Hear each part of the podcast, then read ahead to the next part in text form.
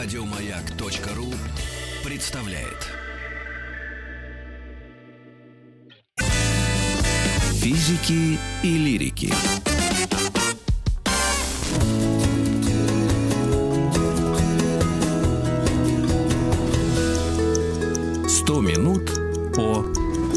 О стилях архитектуры. Так мы назвали эти 100 минут, которые потом превратятся в подкаст, который вы сможете скачать на любых платформах. У нас в гостях сегодня Елизавета Лихачева, директор Музея архитектуры. Добро, добро пожаловать. Добрый день. Да, добрый Здрасте. день. А вот за эфиром такой интересный разговор, он не касается конкретно там средневековья и возрождения, а нашего конкретного нашего Будущего. времени, будущего касается. Я прям не знаю, а о чем мы будем говорить? Может быть, ну его это средневековье? Ну, нет? может быть, коснуться, на- наоборот, вот этих э, столпов средневековых, что до сих пор, до наших дней, дошли постройки Да, средневековые. дошли. в А что количестве. останется от нас? А как строить надо? Да, надо строить так, чтобы потом, вот когда мы будем считаться средневековьем, говорили, а неплохо тогда ребята работали. Я думаю, что от нас ничего не останется. А, А, ну, судя по тому, что я вижу, это маловероятно. а по- по причине? А, плохо строим? Плохо Некачественно? строим, некачественно. Понимаете, в чем дело? Качество архитектуры это понятие многосоставное. Оно включает в себя кучу разных э, всяких понятий. Но в конечном итоге любая архитектура э, и определение ее качества сводится к триаде- так называемой триаде Витрувия. Так. Польза, прочность, красота. Это когда вот этот человек так, пользы просто... Нет, витрувианский человек это как раз э, иллюстрация Леонардо к трактату Витру- Витрувия. Витрувий это архитектор римский, который жил в начале нашей эры, который написал так называемые 10 книг по архитектуре. Это звучит очень страшно, на самом деле это небольшой достаточно том, в котором Витрувий очень подробно описал все принципы современной ему архитектуры. На самом деле делал он для того, чтобы получить работу у императора, получить госзаказ. Неизвестно, получил или нет. Мгм. Но труд до нас дошел, его очень много, он переведен на все языки мира, по-моему. Мгм. Он считается основополагающим трудом, с него начинается изучение архитектуры, э, именно с, этой с этой книги. И э, он подробно описывает, что такое ордерная система, он подробно опи- А дальше он описывает технологии, как надо строить бани, как надо строить дома, как надо строить дороги, как надо строить э, это, то, пятое, десятое. А на таджикский перевели? А, думаю, что да. Эти три что- основных слова. А вот если про эту ППК поговорить, польза, прочность, красота, ну давайте вот его Москва-Сити прочно, прочно. А что ты сразу перескочил на современность? Тут Ну, такое Не, было. мы, мы говорим, что останется это после нас или нет. Э, Прочность архитектуры проверяется довольно простым способом. Насчет прочности Москвы-Сити я вообще не уверена, Так. потому что я там была. Я боюсь даже там мимо А, ходить, если а, честно. Там в проблема в том, что я поднималась там по ступенькам, Так. а гранит от ступенек отваливается. И вопросы в хорошей архитектуре от гранит не отваливается. Так. Понимаете, вон Колизей 2000 лет разбирали на стройматериалы, так и не разобрали. Не доразобрали. А, очень старались, между прочим, чтобы вы знали, палаццо, палаццо Венеции. Да нет, не варвар, это нормально. Архитектура умирает ровно в тот момент, когда она перестает быть нужна. Вот ровно в этот момент архитектура умирает. Соответственно, либо ее надо перепрофилировать в какие-то, ну, да, придавать ей какую-то другую функцию, либо ее просто растаскивают на стройматериалы. Так было всегда, во все времена. И, а, ну, вот чтобы вы понимали, от египетских пирамид мрамор отдирали полторы тысячи лет. Мгм. И не весь отодрали. А Колизей а, разбирали, ну, приблизительно с 500 года нашей эры. Прекратилась разборка Колизея где-то в конце 16 века, благодаря усилиям папы Сикста V. А, все это время, Микеланджело, кстати, э, внес Это который, большой... здрасте, потолки покрасить? А, Сикст- нет, Сикс пятый, Сикс пятый, нет, позже, тот Ага. Сикст второй. Значит, и а, папа, в честь которого священна Капелла, а заказчиком был Пий второй. Ага. Но не суть. А суть в том, что э, Микеланджело приложил на самом деле огромные усилия к сохранению памятников в Риме, потому что он был одним из первых людей, который начал говорить, что не надо античные статуи даже разбитые пускать на звездку, не надо разбирать Колизей.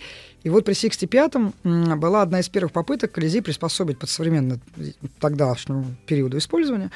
Его, из него пытались сделать кожевенные ряды, кожевенные мастерские, Мгм. потому что там довольно удобная система канализации, кожевенное производство очень вонючее. Мгм. И это как бы окраина тогдашнего Рима. Там люди почти не жили в XVI веке, потому что там была очень плохая вода.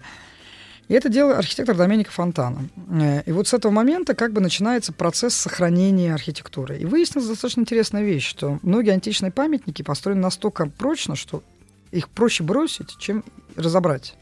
Хотя, поверьте мне, старались и старались довольно долго. Меня поразило, что я когда был, видел там эту технологию, когда строили Колизей, ведь они скрепляли камни, они заливали там в специальное отверстие э, металл, который был расплавлен. Этот металл затвердевал, и такой, таким образом скрепляли камни между собой. Там все еще интереснее. В Колизее, Колизей построен а, из бетона, травертина и кирпича. Травертин это камень римский, который, как правило, используется либо как облицовочный, либо вкладывается в кладку. Это на, у, у римлян около 20 видов кладок, три основных. Опус микстум, опус ретикуланум и, и опус инсертум. А, эти три основные, э, ну, опус, микстум самая популярная, потому что это кладка основана на бетонном растворе, а, кирпичах и плинфе и камни. Uh-huh. У каждого из этих материалов своя плотность, и стены построены таким образом, ну, как бы довольно тяжело разбираются. А, а если еще эм, отделку можно отодрать, в основном отделка была мраморная или стуковая штукатурка, а, то саму стену, ну, вот если вы поедете в Италию, можно съездить, например, на виллу Адриана в Тиволи, это там приблизительно 20 километров от Рима, и увидеть, что все стены, которые были поставлены, все стоят до сих пор, их использовали в средние века, и потом в новом времени, и из них что только не пытались сделать. Раздолбать невозможно. Угу. А, поэтому, когда мы говорим с вами, возвращаясь к современной архитектуре, ты на это смотришь, и ты думаешь, ну, черт возьми, ребята, вы, у вас есть все современные материалы. То, чего не было у римлян или у греков. Угу. У вас не было возможности, у, у них не было возможности болгаркой быстренько отшлифовать камень. У них а может, было... рентабельность была не та у римлян? Конечно, они а... пригнали 100 тысяч этих самых э, Цена рабочей нет, силы, ты об этом? Вопрос, вопрос Конечно, за 7 лет можно и Колизей построить. Да, начнем с того, что, э, значит, истории про рабов, э, занятых на строительстве подобного рода сооружений, это такие марксистские байки. Да? На самом деле, да. А, а, ну, то, что египтяне сами строили пирамиды, никакие рабы их не строили, это уже доказано, абсолютно так. факт.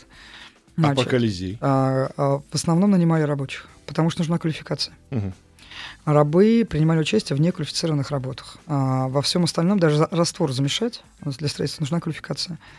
И поэтому э, говорить о том, что весь Рим это только арабский труд, нельзя. Угу. Значит, римская система сложная очень. Э, были граждане Рима, которые имели величайшую привилегию не работать. Да, Рим, Рим их кормил. Их кормило государство. У них было еще... А гетеры развлекали? И у них был еще ряд привилегий. Это не обязательно, они могли быть совершенно небогатыми людьми. А, их mm. просто они приходили в лавку, им давали хлеб, и налив... в хлеб, масло и вино входило так соцпакет стандартный. Но кроме граждан Рима, в Риме жили не граждане Рима. Так. Гражданство. Это была привилегия, которую можно было либо получить по рождению, либо заслужить, например, 20 лет отслужив в легионе. А, а империя-то огромная, и далеко не все ее жители граждане. Mm. Да, и они работали как наемные рабочие. Плюс, конечно, экономика основана на арабском труде, но это прежде всего сельскохозяйственный труд прежде всего сельскохозяйственная А строить это значит за деньги? Строить за деньги, конечно. Ну да, потому Вы что это... Понимаете, в чем дело? Тут очень важно понимать, что строительство, основанное на арабском труде, не очень надежно. А все-таки стройка это опасная штука. Угу. Значит, какой-нибудь недовольный сильно а, условиями труда человек заложит не той плотности камень в основание кладки, и привет. А император там сядет день А можно вот как раз такой микровопрос э, вот об этой ситуации? Потому что я училась в МГУ в свое время, угу. и у меня было куча друзей, которые в главном здании там то охра... были такими, то пожарниками угу. работали, ну, 90-е да. были. Угу. И мы везде облазили все вот эти закутки, угу. запасные подземелья, угу. бомбоубежища. И мы всегда знали, что строили заключенные. Заключенные, да. А вот э, э нет какого-то вот есть, аналогии с этим? Есть кстати? противоречия, конечно, есть. Я считаю, ну, строительство высоток московских само по себе было абсолютно противоречивое явление. Они, у них фундамент, да, было тяжело поставить? А, Невыносимо ну, тяжело. А, фундамента, значит. Во-вторых, а, ну, надо сказать, что если мы говорим о строительстве московских высоток, то начинать надо в конце 20-х годов, когда в 28 году Сергей Миронович Киров а, предложил построить Дворец Советов. Прошли конкурсы, и дальше началось На Ленинских горах, видимо. Нет, Нет там были конкурсы, которые Христа Спасителя. Христа, Христа а, Спасителя. Под Дворец Советов был создан проектный институт, который назывался э, проектный институт ДС. Они разрабатывали строительные материалы. Высотки строились с применением бетона, который носит название, так носил название марка ДС. Ну, чтобы вы понимали, что такое марка ДС. Это, пользуясь современной терминологией, от 600 э, до 700 марки бетона. Это значит, что кубический сантиметр материала выдерживает нагрузку 600 килограмм. Останкинская телебашня – это 600 марка. А, ну, если вы живете в бетонном доме или имеете представление о том, что такое ну, сосед с перфоратором, это 200 марка, 150 200 угу.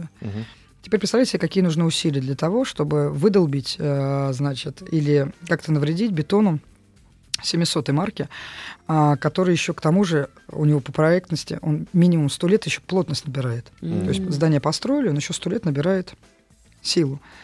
То есть и а, это достаточно такая история серьезная. Занимался этим Лаврентий Павлович, Лаврентий Павлович Берия, курировал а, М, строительства То есть там не высоток. могла пробежать мышь. Там довольно много мифов. М. А, проблема состоит в том, что со сталинской архитектурой э, и вообще со сталинским периодом а, мы находимся в плену огромного количества мифов, которые сложились э, как при времени, а, а, да, то есть 30-е, 40-е, Мгм. так и после него. И во многом там представление об этом периоде у нас, как правило, есть два противоположных лагеря, и середину между ними найти очень просто. Очень сложно. С одной стороны, у нас есть сталинисты, которые вопят, что Сталин великий правитель нашей страны и все сделал правильно, а с другой стороны, антисталинисты, которые говорят, что все было плохо. Мгм. Ни правы, ни те, ни другие. Там достаточно сложная система сдержек и противовесов, но сталинская архитектура, безусловно, многими считается последним периодом а, в истории русской архитектуры, великим периодом. Мгм. Это неправда. А, Я бы добавила к этому как минимум 50-е, 60-е, даже 70-е годы. А дальше произошло то, что произошло везде в мире. Если вот и- и там САПШ у нас средневековье, да, Да. если говорить о средних веках, то вот все памятники средневековья, которые по большей части у нас сохранились, это памятники религиозные. Что такое храм? Храм это богословие в камне. Любое, а, любое произведение искусства, которое касается религиозного, неважно, причем религия в данном случае значения не имеет. Так. А, это всегда некое высказывание а, художника, ну, в данном случае архитекторов, точнее, группы архитекторов, потому что это все-таки, как вы понимаете, не один человек храм строил. Значит, по поводу того или иного аспекта веры. Мгм. Вот там с готикой, в общем, все понятно, с романикой тоже все понятно. Но архитектура не может быть просто высказыванием. Архитектура должна иметь функцию польза, прочность, красота. Мгм. Вот эта польза, настоя- настоящего Витрувия на первом месте, это крайне важный аспект. И дальше мы, когда с вами начинаем анализировать любую, э, любой вид архитектуры, а, любое здание любого периода, мы, а, если мы исходим из триады, польза, прочность, красота, то мы должны смотреть, соответствует назначение здания его конструкции, да?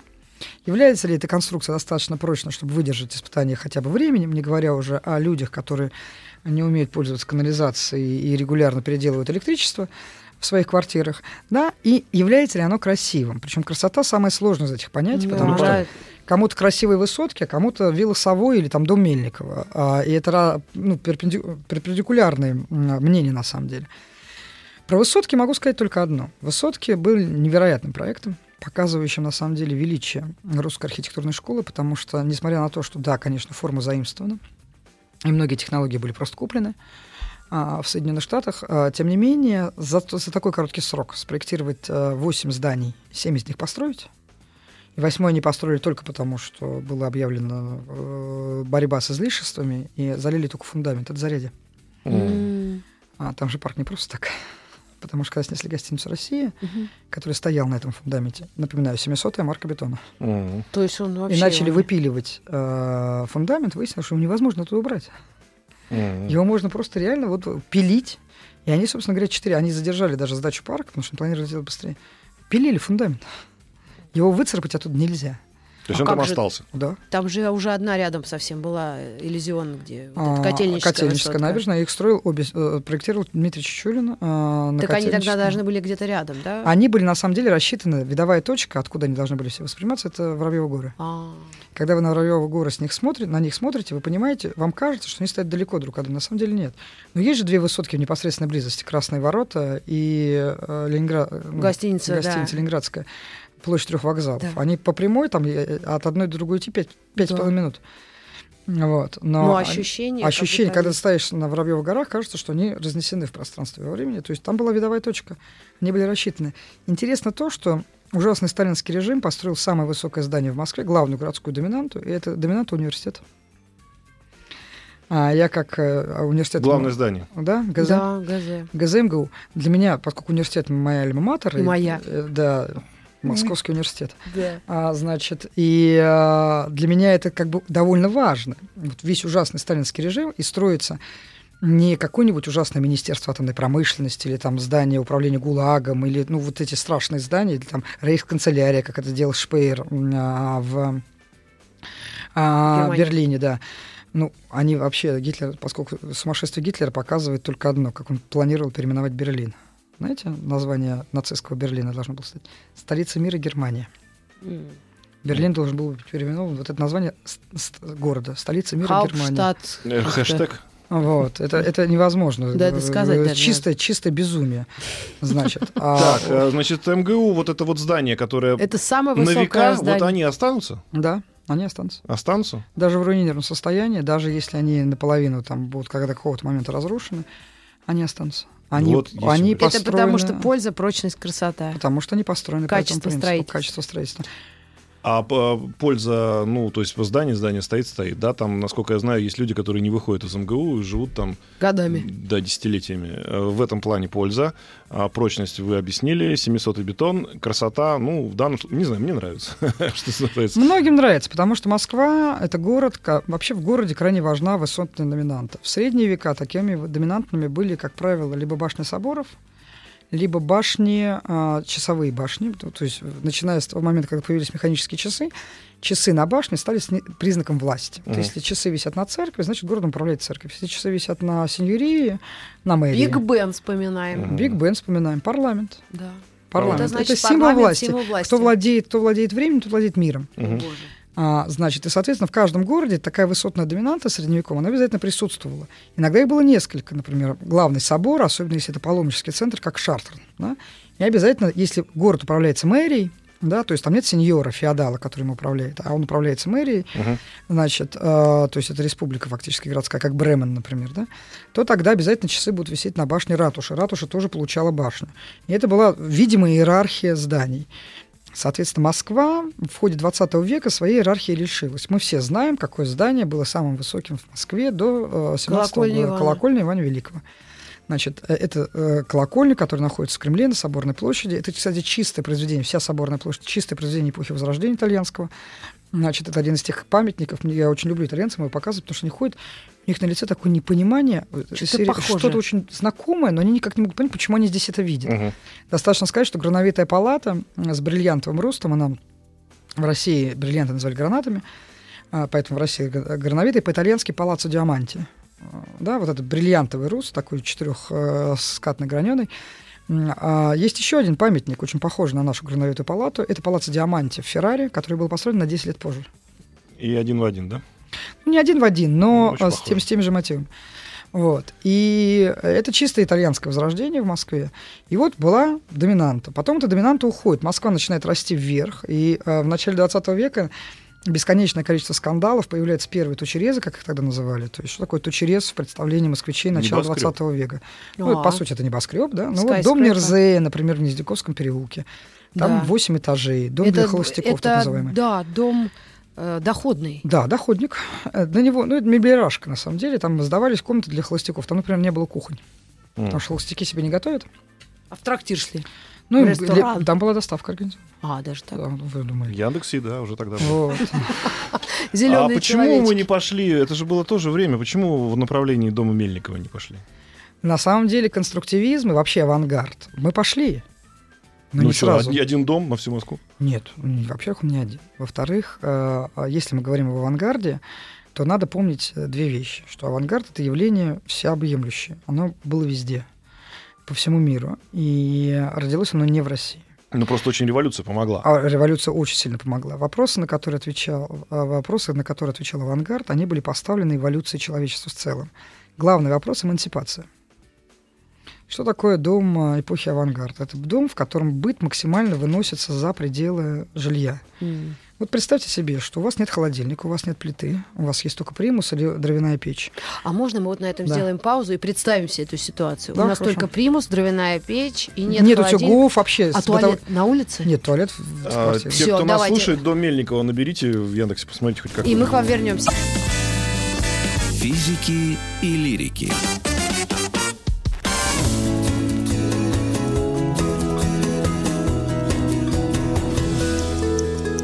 Сто минут по О стилях архитектуры, о стилях... Елизавета Лихачева у нас в гостях, директор музея архитектуры «Авангард». Э, До основания затем, э, казалось бы, можно было пойти по этому пути, но что-то пошло не Мы так. представили себе. Не до основания затем. Проблемы, которые а, авангард пытался решить, это проблемы, которые возникают в Европе еще с конца 17 века. Они связаны с индустриализацией. И главное слово «польза» теперь. А, да, польза, Функциональность. функциональность. Недаром западноевропейский авангард, он так называется, функционализм. А, задача очень простая. Надо обеспечить быстро растущие города относительно недорогим, комфортным, относительно комфортным, на самом деле, жильем, с учетом того, что меняется стиль жизни городского жителя, меняется радикально. То есть представление о том, что женщина сидит дома, готовит, обстирывает, э, значит, убирает, э, следит за детьми, а, а мужчина в это время зарабатывает деньги, оно уже к концу XIX века, мягко говоря, не актуально. Мгм. В России, в Советском Союзе, в Советской России, тогда еще не Союзе, проблема эмансипации встает в полный рост, потому что сначала мировая война, потом революция, потом гражданская война, э, количество населения довольно сильно сократилось, основном мужского населения.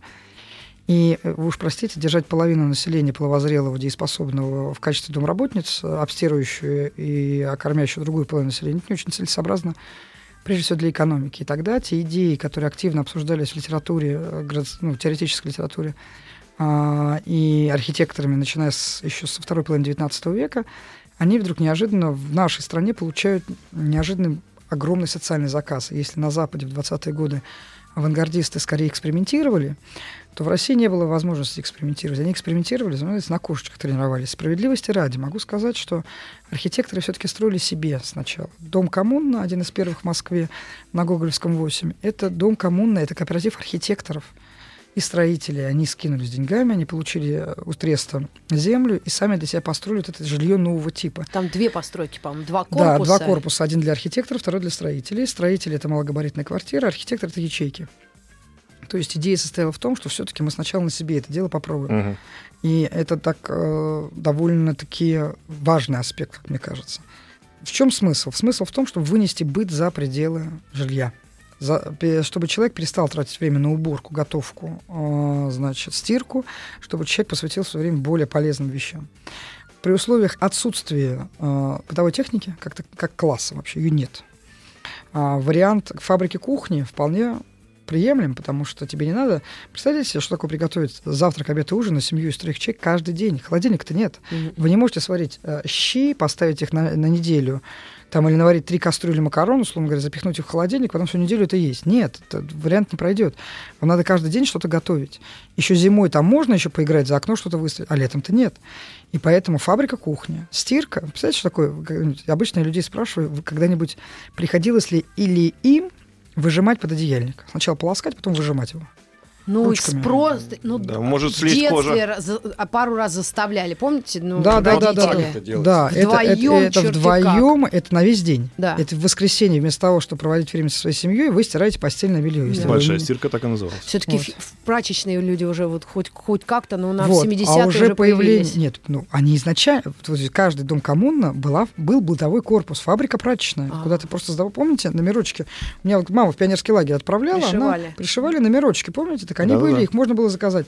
У меня мама, например, постельное белье сдавала... э, мы жили в коммунальной квартире, и стирать постельное белье не было возможности, его сушить было негде. Мы сдавали его в прачечную. То есть фабрики прачечные 20-е годы. И так далее. И Детские- столовка также. Столовка, Столовка 20-е годы. Детские сады 20-е годы. Школы с продленкой 20-е То есть годы. это не какие-то э, принципы коммунизма, Не, объединения, коммунизм это чистый это функционал. чистый функционал. Потому что, ну вот вы смотрите сериалы, например, американские. Помните? Вот возьмем сериал «Друзья». Самый популярный сериал Да. а, 20 Нашего века, считается. да. Ну и, и не нашего тоже. Они, правда, миллионалы жалуются, что он не политкорректный, ну и слава богу. М. А, хоть что-то неполиткорректное осталось в нашей, в нашей жизни тяжелой. Значит, а, и помните, а, Росс с Рэйчел, у них первое свидание в прачечной. У них же нет машинки. Да, общая сте... Они идут в, пар, в прачечную. Мгм. Это до сих пор работает. Ну, то есть э, вопрос состоит в том, что мы в конечном итоге пошли по пути а, а, обеспечения каждого домохозяйства а, своим набором бытовой техники. Это довольно-таки экстенсивный путь освоения ресурсов, потому что, ну, начиная с того, что эту технику надо изготовить, на это идет большое количество материалов, так еще же надо обеспечить это электропитанием. А даже стиральная машинка класса А, то есть с пониженным энергопотреблением, она все равно вы тянете отдельный провод для нее Да. из щитка. То есть это огромное количество ресурсов. А представьте теперь, если что у вас в подвале дома прачечная, вы что, вы же не пользуетесь стиральной машинкой каждый день. Да, обычно вы все-таки вы же не стираете пару носков. Все как пришли, или- как включили, да. вот, и пару нижнего белья. А так у вас есть, вы подвал, у вас собирается мешок, и вы его идете в прачечную стираете. То есть с точки зрения освоения ресурсов и той же экологии, это гораздо более оптимальный а, вариант э, использования прачечной, чем сейчас. Мгм. А, просто после, после Второй мировой войны, когда начинается эпоха золотого 30-летия, золотое 30-летие — это пере- промежуток между приблизительно 46-м и 72 годами. Да? Почему золотого? Потому что дешевые энергоресурсы, А, а, обеспечивают рынок э, э, дешевыми товарами народного потребления, и э, мир поворачивается от, с экономии, да, наконец-то, вот мы никогда, человечество никогда так не жило, как в период с 46 по 72 так хорошо Все никогда. страны, Все вплоть страны. до Советского Союза. Все абсолютно, всем досталось. А, а, разваливается колониальная система, постепенно идет процесс а, м, а, раз- а, как бы регионального распределения промышленности, но он только в самом, в самом зачатке, поэтому работают заводы, выпускаются огромные американские машины. Значит, э, в Советском Союзе появляются там спидолы какие-нибудь, которые там еще 20 лет назад, 10 лет назад были немыслимы. То есть процесс насыщения рынка товаром а, и плюс план Маршалла, плюс последствия Второй мировой войны и так далее.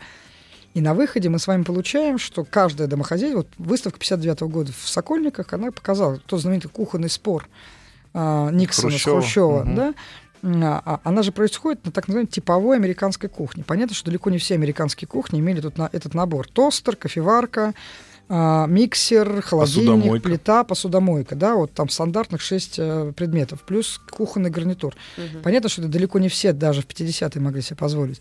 Но это было массовое производство. То есть э, компания General Electric, А что Хрущев ему тогда сказал? что мы м, догоним, перегоним Америку. Не-не, он к тому, что начал ру- ругаться на эти все бытовые приборы. Он сказал, он сказал, что Никсон ему говорит, что вот у нас это есть, а у вас этого нет, на что Хрущев ему ответил, что мы догоним, перегоним Америку.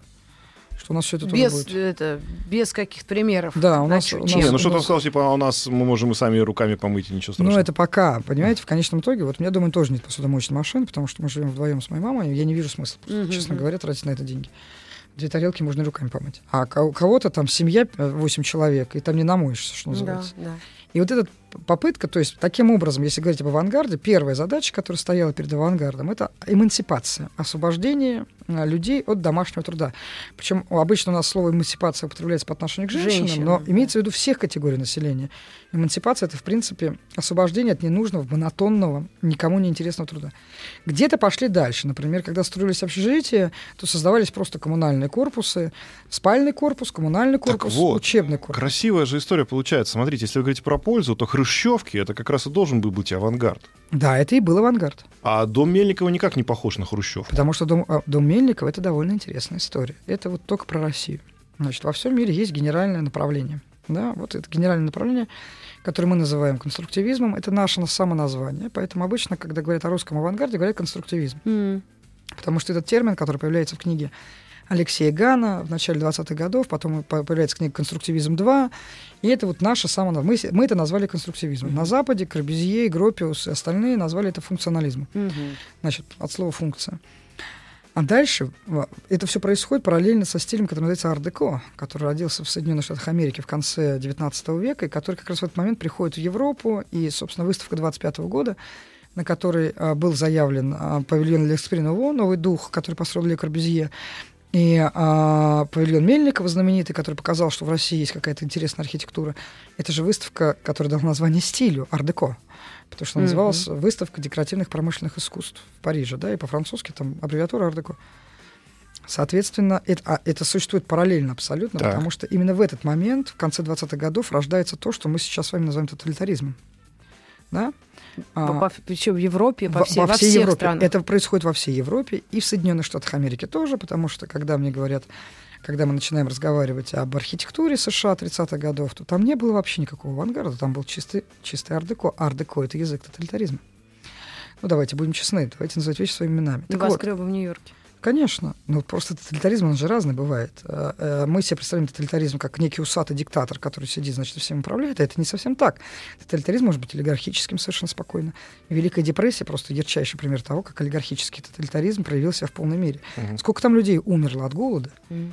да? Да, как бы судебная Ну, система, но это бизнес политика. ничего личного это называется. Э, Да, это уже политика пошла, поэтому пока замнем для ясности. Так вот, возвращаясь э, к России. В России за счет того, что так сложились социальные условия, в отличие от Запада, у нас появилась возможность попробовать пойти в разных направлениях. И вот Мгм. Мельников, на самом деле не Мельников, был архитектор, которого звали Николай Ладовский, который параллельно с конструктивизмом. Конструктивизм, у него есть конкретные отцы. Это братья Весняны, это Месси Гинзбург, это ряд других э, людей, которые вот просто сформулировали основные понятия конструктора. Родченко, например. А Ладовский э, и главный принцип конструктивизма лучше всего выразил Корбюзье. Дом машин для жилья. Да? А, архитектура или там гропиус. Архитектура один из видов дизайна. Мы рассматриваем архитектуру только с, э, мы из ряда Витрувия берем главное польза, М. потом прочность, Потом а красота, красота как получится. Ну, то есть это хрущевки. А вот, это хрущевки. Ну, Чистые. хрущевки. Кто придумал хрущевки, знаете? Людвиг Мисс ван дер в 1927 году. Значит, э, был проект, который в рамках международной выставки в Штутгарте, под Штутгартом был построен поселок Вайсенхоф, а, город солнца. Значит, а, ну или белый город, а, как его можно назвать.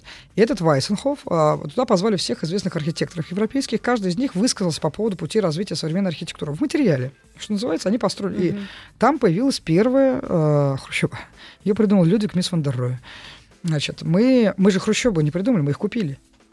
Так, Просто это в честь президента-то нашего. Да, ну, только мы не лидеры чуть-чуть страны. убежали, значит, Ага. получается, хрущевка это понятно, это про пользу, а дом Мельникова? А дом Мельникова это интересная история. Так вот, Николай Ладовский параллельно с конструктивизмом формулирует а, основные принципы направления, которые называют рационализмом. Так, И а, главное слово, главная фраза про это, что пишет Ладовский? Ладовский пишет, что архитектура — это искусство, имеющее дело с пространством. Понимаете разницу? То есть архитектура — это не функция, во-первых, архитектура — это искусство, Мгм. а во-вторых, архи- архитектура это про пространство. И Мгм. это довольно сложная категория. И Мельников, хотя он потом пишет, что я не рационалист и тем более не конструктивист, М. и если вы приходили э, к Мельникову, много воспоминаний по этому поводу, когда приходили разные люди, говорили, я так люблю архитектуру и конструктивизм, он людей просто сразу закрывал дверь и уходил обратно. Просто не хотел общаться с этими людьми. Он говорил, я не конструктивист. И это правда, он не конструктивист. Он как раз ближе к Ладовскому, конечно, к рационализму, потому что а, а, Ладовский говорил об экологии жилья. Ладовский говорил о качестве жилья, но качестве, которое очень сложно не матери- материалом измерить.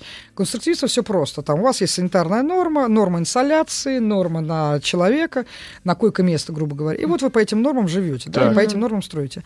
А Ладовский пишет о том, что есть экология жилья, что есть определенное, что человек должен жить не просто а, а, функционально, но комфортно. А что такое комфорт? И вот эта вот идея комфортности пребывания, да, ну кому-то, условно говоря, комфортно в конурке, а кому-то нужен 100, 100, 100 а, метровый, там, 100 метровый зал. И дальше Мельников предлагает, вот если у нас есть дома коммуны, давайте попробуем построить в тех же там формах, в том, в том же направлении, только абсолютно экспериментальное жилье, дом Мельникова. А давайте вот сейчас Это микроскопическая пауза. Маленькая Откройте, пожалуйста, в интернете дом Мельникова, сразу все поймете. Физики и лирики.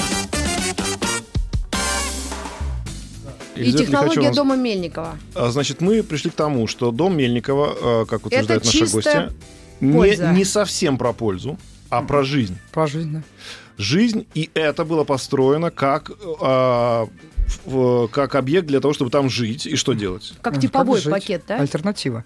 Альтернатива э, э, коммунам, да, домам То есть коммунам не, не- не- многоквартирным домам. санитарные нормы, а что-то больше. Ну, плюс санитарная норма обязательно. Во- Вопрос инсоляции, вообще тема солнца для 20-х годов главная тема в искусстве. Помните там поэму-то про э, Маяковского? Маяковского? да.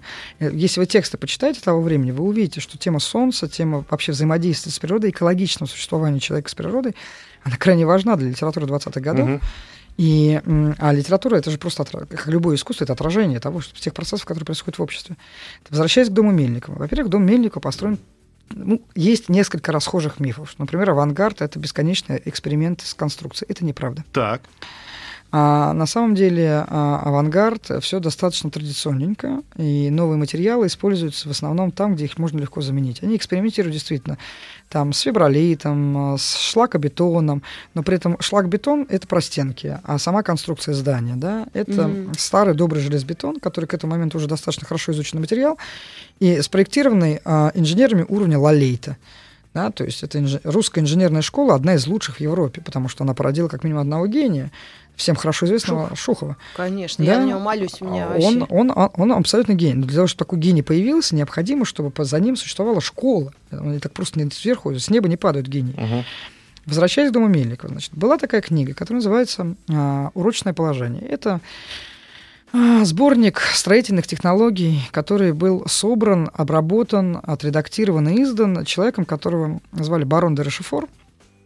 Она выдержала несколько переизданий. Это такая, ну, если совсем грубо говоря, такие снипы дореволюционные. Так вот, дом Мельникова построен по этим снипам.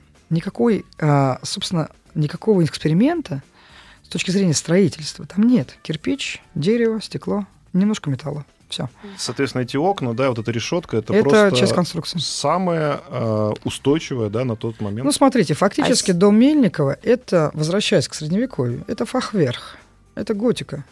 То есть мы имеем с вами кирпичную решетку, которую Мельников складывает. Она такой формы, потому что Мельников экономит материал, и он высчитал, мы нашли этот расчет его, что на такую кладку, которую он придумал, он назвал минус один кирпич. Нужно столько-то окон. Нет.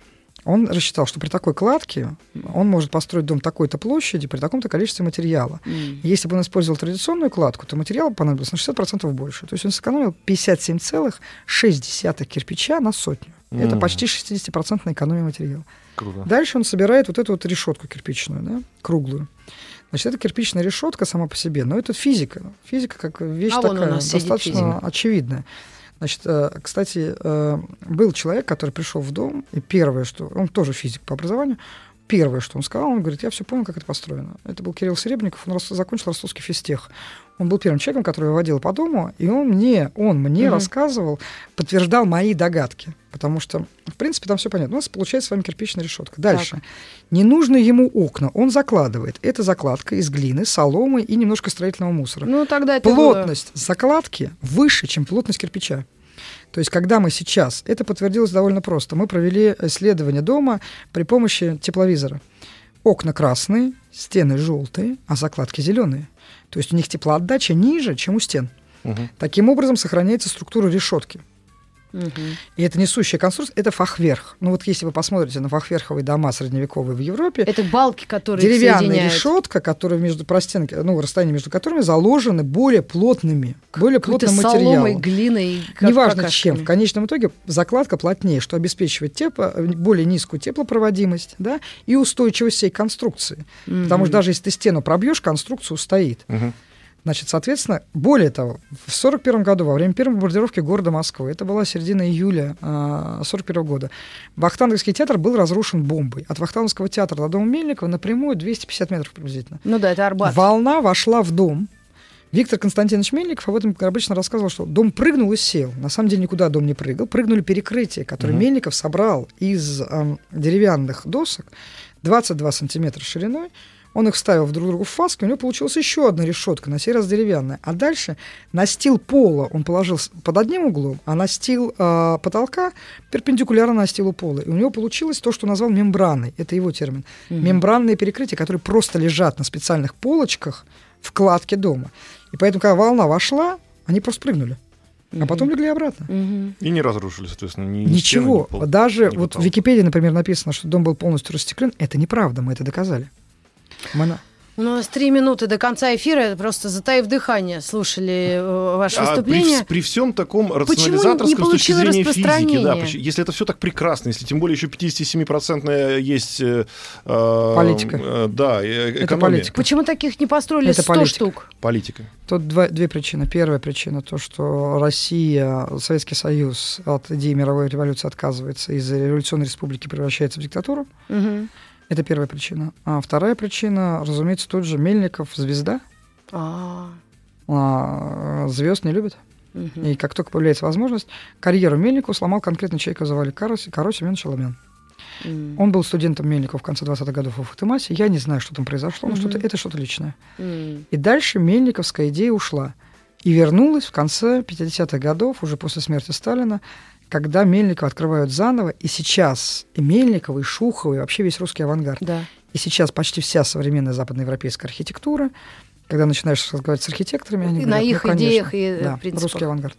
Там все Корбюзье, аэропорты. А Они называют три фамилии, как правило, Корбюзье, Гропиус, и дальше любую фамилию из русских архитекторов. Мельников один из самых популярных. Да, да, да, да. Все Это- спортивные сооружения почти по шуховским вот этим штучкам. Вот же ж. Но мы еще продолжим наше общение. 100 минут об архитектуре не завершены. Завтра мы Вот эта женщина, ждем которая делает гостью. все похожее. Заходит. Да-да-да. Спокойно. Она Тоже, да? А? Тоже Да, у да. нее, она, она, собственно, Мельников, да, ее, получается, да, да, учитель? Мельников и Фостер. И, и. Заха Хадид, и Фостер, и Дэвид Чипперфилд, да все, кого Сейчас вспомните. дочери пойду свою наускиваю. И Ренцо Пьяно. Ну, слушайте, мы все равно, так- мы этого не хотели, но мы все равно пробежались быстренько от э, Колизея. Колизея до современного строительства. Спасибо огромное Елизавете Лихачевой, нашему гостю, директору Музея архитектуры. Мы завтра Вам спасибо. вернемся в третьем часе Да. э, к Поговорим про 100 технологии. минутах. Да, поговорим про технологии. И Сегодня были больше лирики, завтра физики. Йоу, Отлично. спасибо. Еще больше подкастов на радиомаяк.ру.